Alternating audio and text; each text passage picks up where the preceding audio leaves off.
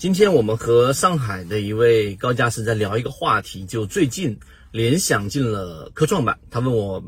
联想为什么、凭什么来科创板里面耍大刀？这其实跟我们交易有一个很深的关系，所以今天我们用三分钟给大家去讲一讲，到底怎么样把一手好牌给打烂，和怎么样把一把烂牌给打好。这个在我们的交易系统当中，其实是有很大的启发性的。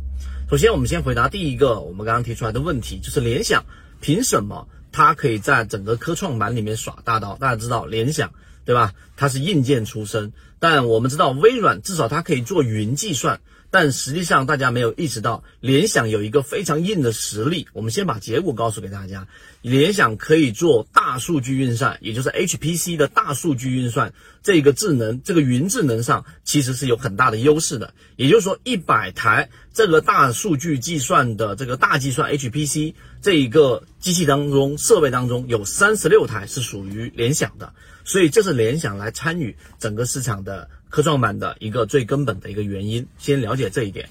第二个就是到底我刚刚说那个话题，都对我们来说有什么启发呢？其实我们可以看到，有很多的企业介入到整个不同的领域市场当中，其中有很大部分就会消失掉。举个例子啊，就在二月份左右，也就是悟空问答就彻底的下架了。他说这个是字节跳动产品线下是第一个失败的一个产品。但这些怎么把好牌给打烂和把烂牌给打好，这个可以拿一个我自己的一个例子来跟大家说。我曾经有一个这个表弟，然后呢想学习围棋，然后呢我当时就给他我略懂一些围棋，然后就教他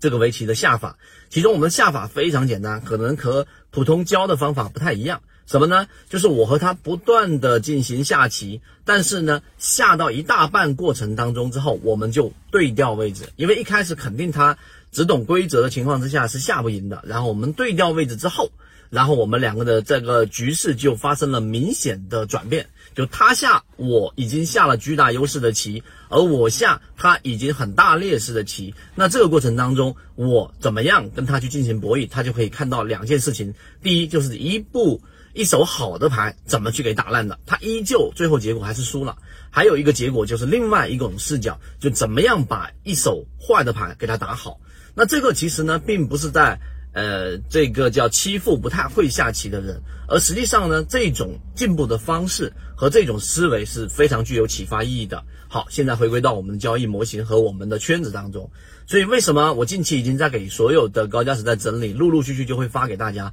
我们这一次春节闭关的整个交易的评测报告了。为什么要这样子去做呢？并不是说我们圈子的交易模式多么的优于大家，并不是一方面是因为圈子作为第三方的方角度去看待这个交易的时候呢，实际上是很客观的，这是第一个大家都能知道的。第二个呢，实际上就像刚才我所说的。到底从不同的视角当中，哎，坏牌怎么打好，好牌怎么打坏？一只不好的标的，到底怎么样可以去选择把它交易得更好啊？到底是有没有交易的这一种？啊，必要性还是直接离场就是最好的选择。而一手好牌就是我们的自选鱼池，明明就有一些标的很好，但是呢，如果调换的这种方式，换到不同的人用不同的交易模式来做，它依旧可以从中亏钱。所以以前我们说过的，像很多的标的，例如说黄上黄这样的标的，当时提及之后，然后有了百分之二十的上涨；例如说一心堂这样的标的，超跌之后有了百分之三十的上涨，